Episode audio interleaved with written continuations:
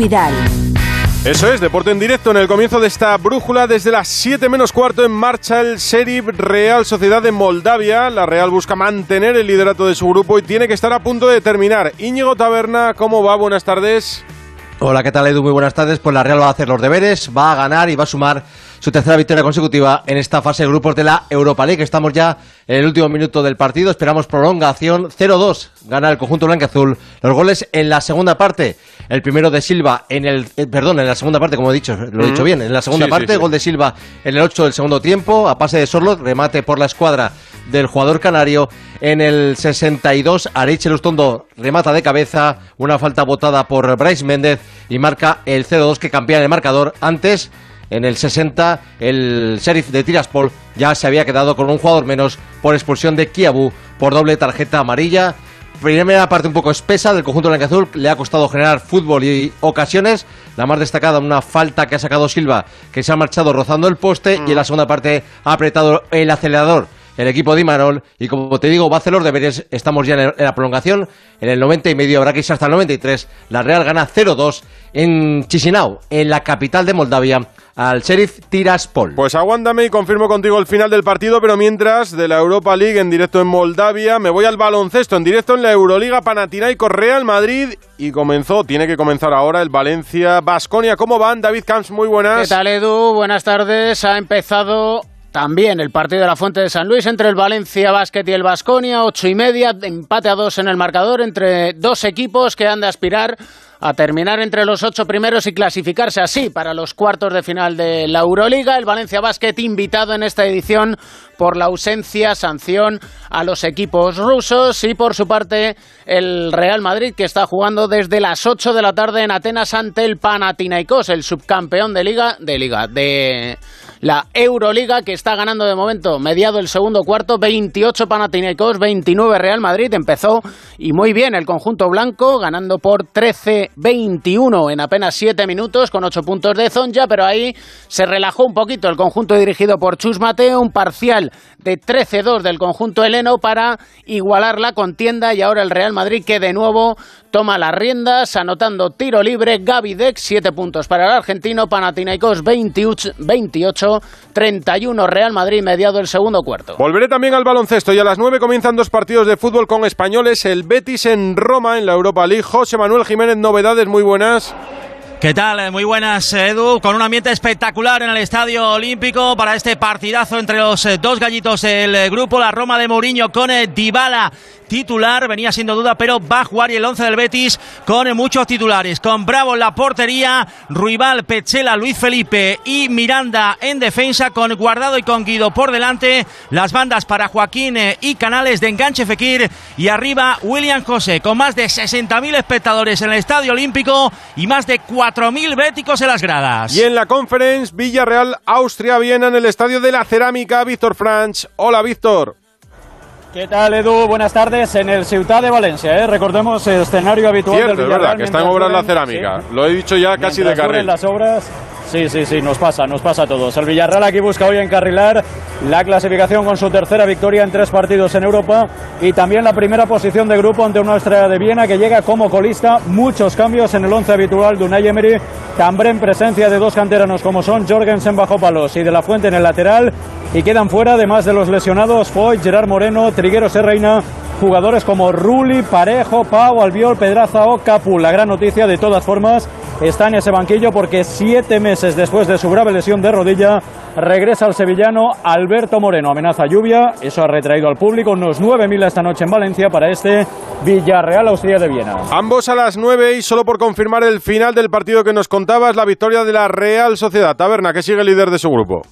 3 de 3 para la Real, 9 puntos para el conjunto blanqueazul, 0-2 ha impuesto al Sheriff en Chisinau, la capital de Moldavia, goles de Silva en el 53 y de Ariche Lustondo en el 62, una Real apoyada por 15 seguidores, 15 seguidores que han viajado a Moldavia y a y el presidente ya se ha prometido que se van a, llevar una camiseta de los jugadores. Bueno, y que les pague la cena también, que son 15, es un grupo reducido, le va a salir bien al presidente. Es un jueves de fútbol después de una semana de Champions con un balance bastante malo. La victoria del Real Madrid y las derrotas del Barça, del Atlético de Madrid y del Sevilla. Balance, opinión sobre la jornada. Cayetano Ross, muy buenas. Buenas tardes, Edu. Lo mejor de la jornada para los españoles es que el Madrid está a punto de clasificarse para octavos con un juego brillante en algunos momentos de su partido ante el Shakhtar, pero inexplicable en la segunda parte, tal vez por un exceso de confianza. Más preocupante es el Atlético, que se quebró ante Jugla justo por el centro de su defensa, pese al regreso de Jiménez y de Savic. Ya no es la mejor defensa de Europa la de Simeone, sino que deja mucho que desear. El Barça mereció más en Milán ante el Inter, pero le está faltando contundencia en las áreas en Europa. Eh, le falta mejorar algunas posiciones, como la del lateral derecho, para volver a ser importante en la Champions. Le queda un trecho.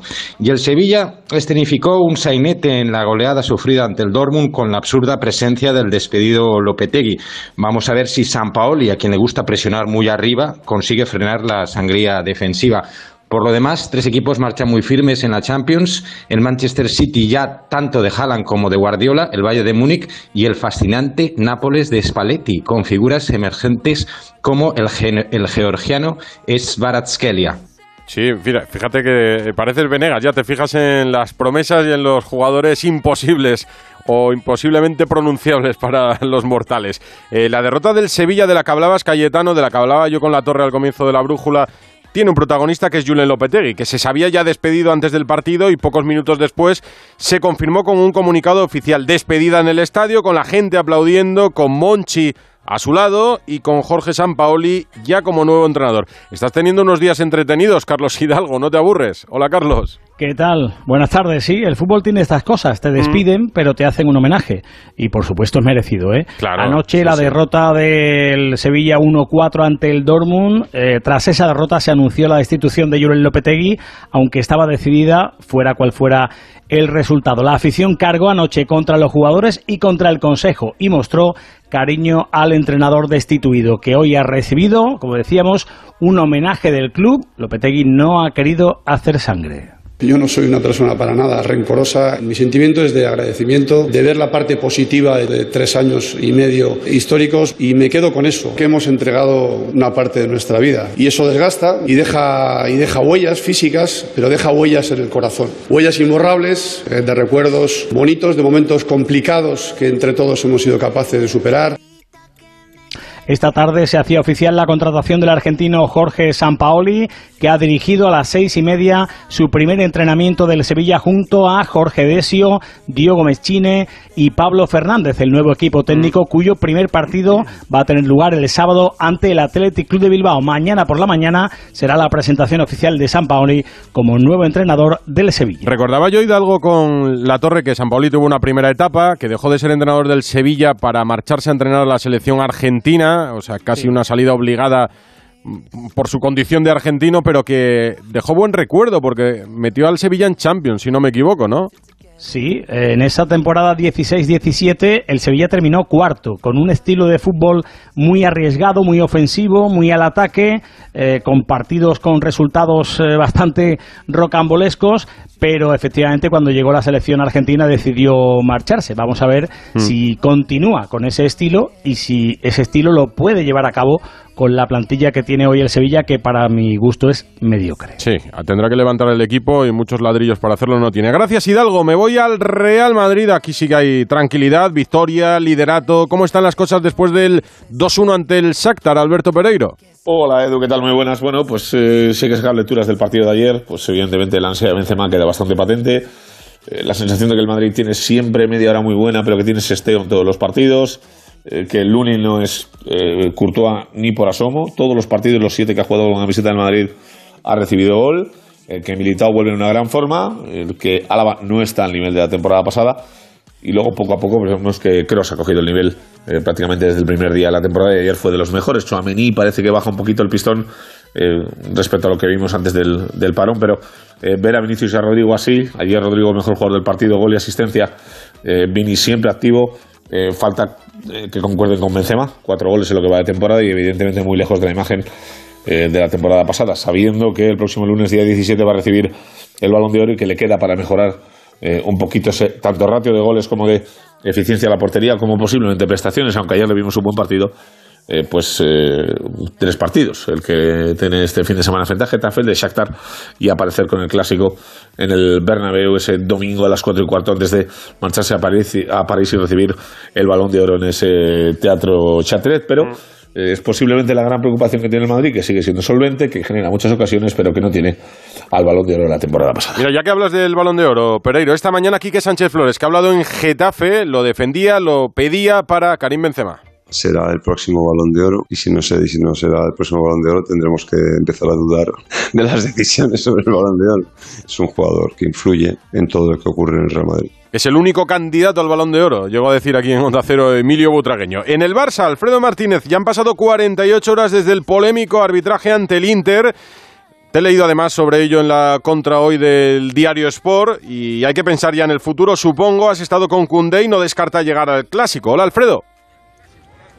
¿Qué tal? Buenas tardes, Edu. La verdad es que Cundé va a intentar llegar. Eh, tal es la situación que el club quiere precipitar el regreso. La palabra precipitar quizás sea un poco arriesgada, pero eh, es que con las ausencias que se están produciendo, la lesión de Christensen, en un primer momento se iba a esperar al Real Madrid, pero a lo mejor, si las sensaciones son buenas, es que esté. Hoy nos ha dicho Christensen, el eh, que ha estado en un acto de inauguración de una tienda del Fútbol Club Barcelona, que las cosas van bien, que tiene buenas sensaciones y que podría ser que esté en el primer partido ya ante el Inter de Milán y, por supuesto, lo que no descarto es que va a estar ante el Real Madrid. Evidentemente el Barcelona necesita forzar todo lo máximo porque ahora mismo solo le quedan Eric García y Gerard Piqué. Fíjate tú los renglones torcidos de Dios cómo escriben para que ahora Gerard Piqué pueda ser jugador fundamental. Lo cierto es que hoy al tema deportivo, se ha hablado del tema económico, ya que Eduardo Romeo, el vicepresidente de la entidad azulgrana, ha presentado el presupuesto ante los socios, va a ser una asamblea telemática el próximo domingo antes del partido ante el Celta, y ha presentado que el Barcelona va a tener ese presupuesto de 1.255 millones de euros para la temporada 2022-2023. Se dice pronto, ¿eh? 1.065 millones de gastos. Claro, todo esto es porque el Barcelona ha conseguido vender las cuatro palancas y le permite tener objetivos positivos, porque si no, el Barcelona estaría en más de 200 millones de pérdidas anuales, porque el Barcelona ingresa normalmente al año, fíjate, 856 millones y solo en salarios tiene un 77%, que son más de 600 millones. Escúchate cómo Eduardo Romeu explica que si las cosas no cambian, hasta dentro de dos años, cuando se jubilen los capitanes, no habrá un balance positivo lo que nos permitiría ser competitivos sin hacer nada, sin precipitar ninguna historia, ni hacer ninguna salida ni ninguna incorporación. En un mundo de foto eh, fija, en la temporada 24-25, estaríamos en cumplimiento de esto. El eh, vicepresidente del Barcelona ha dicho que el año pasado perdieron 12 millones de euros cuando les eliminaron de la Champions y se fueron a la Europa League. Y que este año tienen presupuestado, Edu, mm. ganar la liga y llegar por lo menos a los octavos de final de la Liga de Campeones. Así que todo lo que no sea eso le va a generar un enorme problema. Se especula con que el Barcelona va a hacerle una estatua en la explanada del Camp Nou a Leo Messi. ¿Es posible fichar a Leo Messi en estas condiciones económicas? Contesta el vicepresidente. No me pertoca a mí, es un tema de la dirección eh, deportiva y evidentemente, pues oye, si la dirección deportiva lo considera, nosotros como siempre nos pondremos a trabajar para el objetivo, ¿no? Dicho eso, como ya se ha dicho muchas veces, lo ha dicho el presidente, lo he dicho yo mismo, Leo Messi es un activo del Barça y tiene las puertas abiertas del club, obviamente. Bueno, nosotros sabe que sabemos hacer milagros. Ahí lo que vamos a hablar de Messi en Radio Estadio Noche y de su futuro con el Barça. Me da a mí en los próximos meses. Gracias, Alfredo. Hasta luego. Esto es la brújula de Radio Estadio. Llegar puntual a cualquier sitio es fácil. Pagar menos por el seguro de tu moto es muy fácil. Vente a la mutua con tu seguro de moto y te bajamos su precio, sea cual sea. Llama al 91 555 5555. 91 555 5555. Mutueros, bienvenidos. Esto es muy fácil. Esto es la mutua. Condiciones en mutua.es. Condiciones especiales en toda la gama Peugeot. Listas. Regalo de 500 euros en energía. Listo. Pues ya está todo cargado. En marcha. Los días Peugeot Profesional llegan del 1 al 15 de octubre cargados de ventajas para darle energía a tu negocio. Descubre más en peugeot.es. Líder y lo más visto de la noche del viernes. Los artistas que hay este año son de otro planeta. Casi dos millones de espectadores. Tienes algo muy especial, que tienes un bozarrón. Los cuatro nos hemos dado la vuelta. Se está volviendo durísima la competencia entre nosotros. La voz. Mañana a las 10 de la noche en Antena 3. La tele abierta. Ya disponible en A3 Player Premium.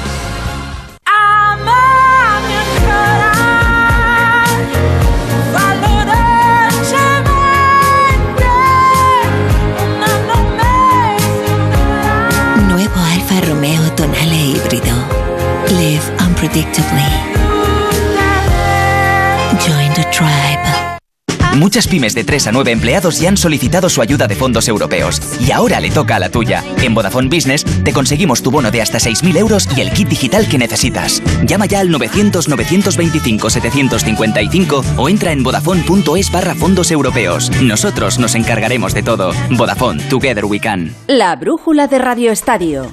Edu Pidal. Euroliga, Valencia Basconia en juego, David, y descanso del Real Madrid. Igualdad en el Oaca, ganando al descanso el Real Madrid por un punto ante el Panathinaikos, 37-38. También igualdad en la Fuente de San Luis cuando queda un minuto para terminar el primer cuarto. Valencia Basket 17, Basconia 19. Antes de seguir, un consejo de Jacobo Vega. Siempre tiene algo que recomendarnos cada fin de semana de Gran Premio. Jacobo. Pues Edu, estaba aquí pensando que comentar la Fórmula 1 no es tan fácil como parece. Por algo, este es el deporte más rápido del mundo, que pestañeé un momento y ya me he perdido media carrera. Eso sí, más difícil es practicarlo. No quiero ni imaginarme lo tensos que estarán los pilotos. Les vendría muy bien un crucero. Me encantaría ver a Yuki Tsunoda, por ejemplo, tirado a la Bartola en el Caribe. Yo creo que volvería más contento y no daría tantos gritos por la radio. A Hamilton, un crucero por el Mediterráneo. Así por fin podría disfrutar y ver Mónaco sin someter su cuello a 5 Gs en cada curva. Y ahora, que ya no va a poder seguir disfrutando de las pistas, no me imagino un lugar mejor para Vettel que una hamaca mirando al mar. Lo que está claro es que hay un crucero para todo el mundo, pero si hay un experto que lo adivinaría mejor que nadie, esos son los asesores de Viajes El Corte Inglés. Ellos ven a una persona y pueden saber cuál es su crucero. Déjate asesorar por ellos y reserva por 50 euros con hasta un 10% de descuento y sin gastos de cancelación tu crucero fantástico 2023 en Viajes El Corte Inglés. Consulta las condiciones, porque cada persona tiene su momento y cada momento su crucero. Además de los equipos europeos, más noticias de fútbol en este jueves 6 de octubre. Andrés Aránguez. ¿Qué tal, Edu? Te empiezo con la buena noticia para el Rayo Vallecano y para la Liga en general, ya que Óscar Trejo seguirá siendo el capitán de la franja hasta 2024. El argentino amplía una temporada más su vinculación con el club y lo hace cuando atraviesa un gran momento de forma, ya que ha participado en todos los partidos ligueros y lo ha hecho además como titular y con gran importancia para el juego de los de Iraola. En el Elche sigue el casting de entrenadores. Según nos cuenta nuestro compañero Monserrat Hernández, la decisión está entre seis. El dueño Bragarnik ha hablado con sus compatriotas argentinos, Becacece y Coca, mientras que Mantecón ha hecho lo propio con Bordalás, Calleja, Paco López y Vicente Moreno, y de estos nombres saldrá el elegido, mientras tanto siguen al frente de los entrenamientos, y no se descarta que dirijan al equipo ante el Mallorca Alberto Gallego, Nino y Dani Yacer. Cambios, y esta noche vamos a hablar en Radio Estadio Noche con Aitor Gómez del homenaje que se le ha hecho en el Metropolitano a Coque. Ya es el jugador rojiblanco del Atlético de Madrid con más partidos en la historia del club. 9 menos 10, 8 menos 10 en Canarias.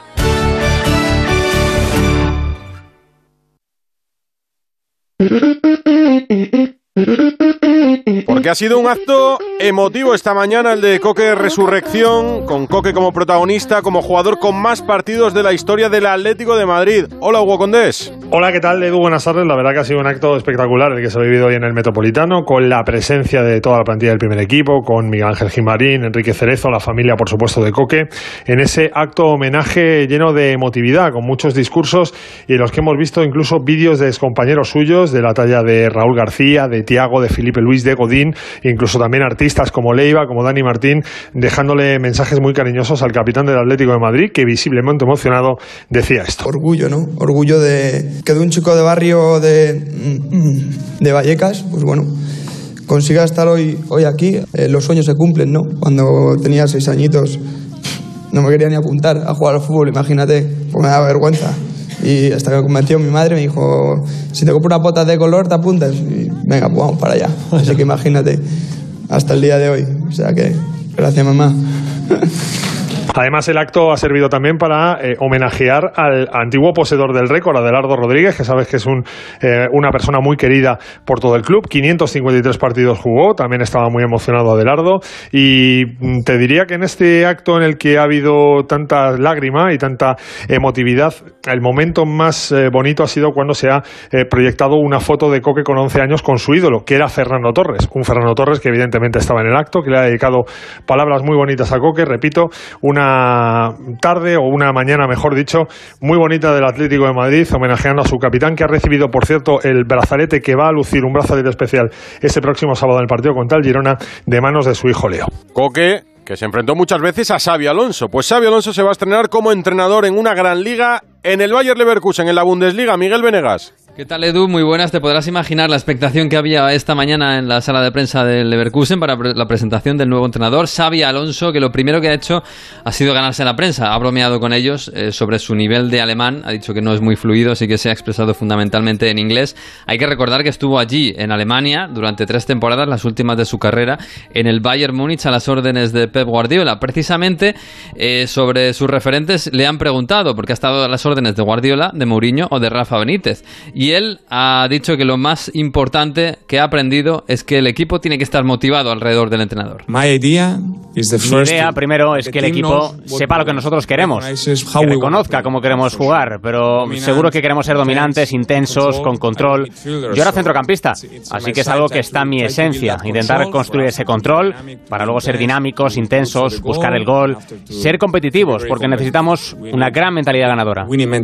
Bueno, Xavi ha firmado por esta temporada y otra más hasta 2024. Va a ser el técnico del Bayer Leverkusen, que se va a enfrentar al Atlético de Madrid dentro de 10 días y va a debutar el próximo sábado en un derby en casa contra el Schalke. También tiene trabajo por hacer. Xavi Alonso y tiene buena pinta. La selección española femenina de Jorge Vilda juega mañana ante Suecia en Córdoba, ¿no? Ana Eso Rodríguez? es, sí, a las Córdoba. ocho y media, ese primer amistoso de la selección después del motín, entre comillas, de varias Sí. jugadoras. Será, como dices, en Córdoba frente a Suecia con muchas caras nuevas y con tres nuevas capitanas, Esther, Ivana e Irene Guerrero. Tras el apoyo ayer de Luis Rubiales, que dijo que Bilda había rechazado ofertas que triplicaban la de la federación, el propio Jorge Bilda hoy hablaba de su nuevo equipo. Estoy encantado con el equipo que tengo, eh, estoy encantado en cada entrenamiento, en cada charla, las miradas de ilusión, las miradas de, de ganas de hacer cosas, de seguir construyendo y es en lo que me fijo, muy motivado, muy ilusionado con estas jugadoras y muy ilusionado con la selección española. Ni Jorge Vilda ni Esther, que han comparecido en rueda de prensa, han querido hablar ni aclarar si ha habido algún tipo de acercamiento, mediación estos días con las 15 jugadoras que pidieron no ser convocadas. Nah, ¿para qué? Si nadie está pendiente. ya que hablamos de la federación, Onda Cero ha podido saber que Rubiales ha fichado un profesional para mejorar su imagen. Rafa Fernández, hola. Hola Edu, a poco más de un mes para que arranque el Mundial de Qatar, hemos conocido en Onda Cero un sorprendente fichaje de Luis Rubiales. Se trata del hombre que guió sin éxito la candidatura de Iker Casillas cuando intentó presentarse precisamente contra el propio Rubiales en las elecciones de la Federación Española de Fútbol que se celebraron en 2020, hace poco más de dos años. Aunque parezca sorprendente, las fuentes consultadas por Onda Cero aseguran que es un fichaje estratégico dado el vínculo de Arroyo con el PSOE.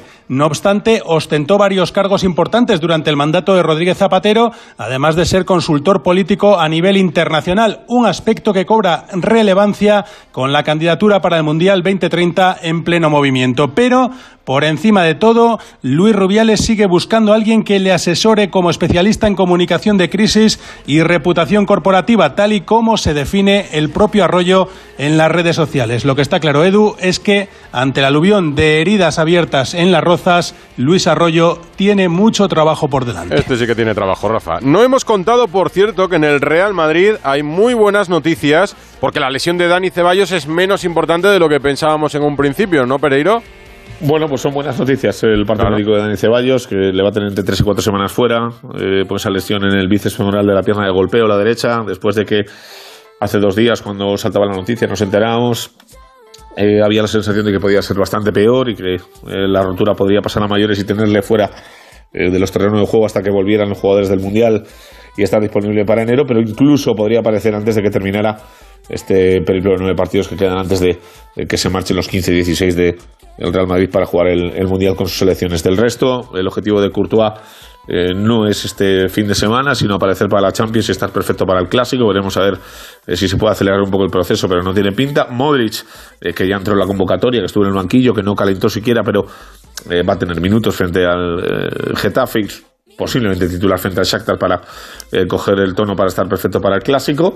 Eh, y Lucas más de lo mismo el día de ayer, por cierto, que de Rodrigo, que le vimos ayer sufrir mm. eh, calambres en los últimos minutos del partido, fue el mejor, con ese gol, esa asistencia.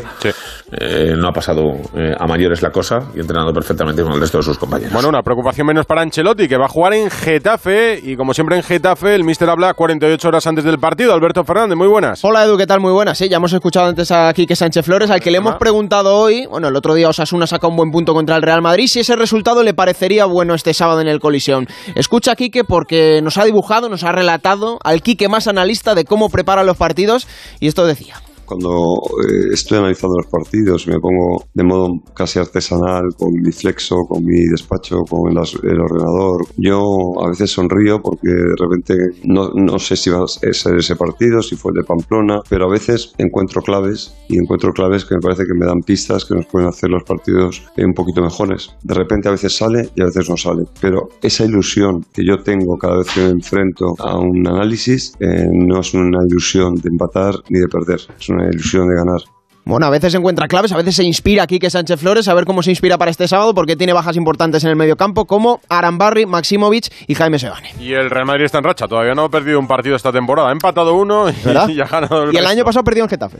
Pues mira, es un antecedente que tendría en cuenta Mr. Chip. La jornada en primera división en realidad comienza mañana a las 9, es la jornada número 8 en el Sadar con un Osasuna Valencia, un Osasuna en racha. También esta temporada escuchamos esta semana a Yago Barrasate. Y hay Fórmula 1, va a haber que madrugar a las 5 de la mañana para ver los primeros entrenamientos libres del Gran Premio de Japón. De Japón. Nos contabas el consejo, ahora lo deportivo, Jacobo. Hola Pidal, llega la Fórmula 1 a Japón y ahora sí que Max Verstappen tiene esa primera bola de campeonato porque depende de sí mismo. Si gana la carrera y hace la vuelta rápida, automáticamente es campeón del mundo, pase lo que pase, haga lo que hagan sus rivales. También Carlos Sainz llega aquí a la carrera de Japón, a Suzuka, con la intención de conseguir su segundo podio consecutivo, después del que consiguió en Singapur, y como siempre decimos, ojalá que pueda luchar también por la pole y por la victoria. Y Fernando Alonso, después del abandono, seguramente va a tener que cambiar motor, con lo cual tendrá que penalizar. Vamos a ver cuántas posiciones penaliza finalmente y desde dónde tiene que salir el asturiano, que hizo una gran carrera en Singapur, pero que de nuevo su Alpine le dejó tirado. Japón, Jacobo, era tanta jota que tenía muchas opciones yo de trabarme en medio de todo esto. Y de vamos a dejar la Euroliga de baloncesto en directo Camps con el Real Madrid frente al Panathinaikos y con el enfrentamiento español, Valencia-Basconia. Y el Valencia-Basconia, que ahora mismo el Valencia Basket toma la máxima renta, 31-22, dos minutos y medio del segundo cuarto de otro J, Joan Peñarroya, el entrenador del Basconia, que está bastante enfadado con el devenir del encuentro, no tanto Chus Mateo con lo que ha visto del Real Madrid, puesto que Dec, Tavares y Ezonja llevan el peso anotador del conjunto blanco para el 37-38 al descanso en Atenas ante el Panathinaikos. Así dejamos el deporte, por cierto, con la victoria del asturiano Iván García Cortina en el Giro del Piamonte, primera victoria del asturiano con el equipo Movistar, que parece que va a salvar la categoría y estará en la máxima del ciclismo una temporada más, ya sin Alejandro Valverde que se despedirá en el Giro de Lombardía. Deporte en directo, La Torre, lo dejamos en marcha y a las once y media contamos cómo ha acabado. Lo dejamos bien arriba y a las once y media damos todos los resultados. Gracias, Edu Pidal. Adiós.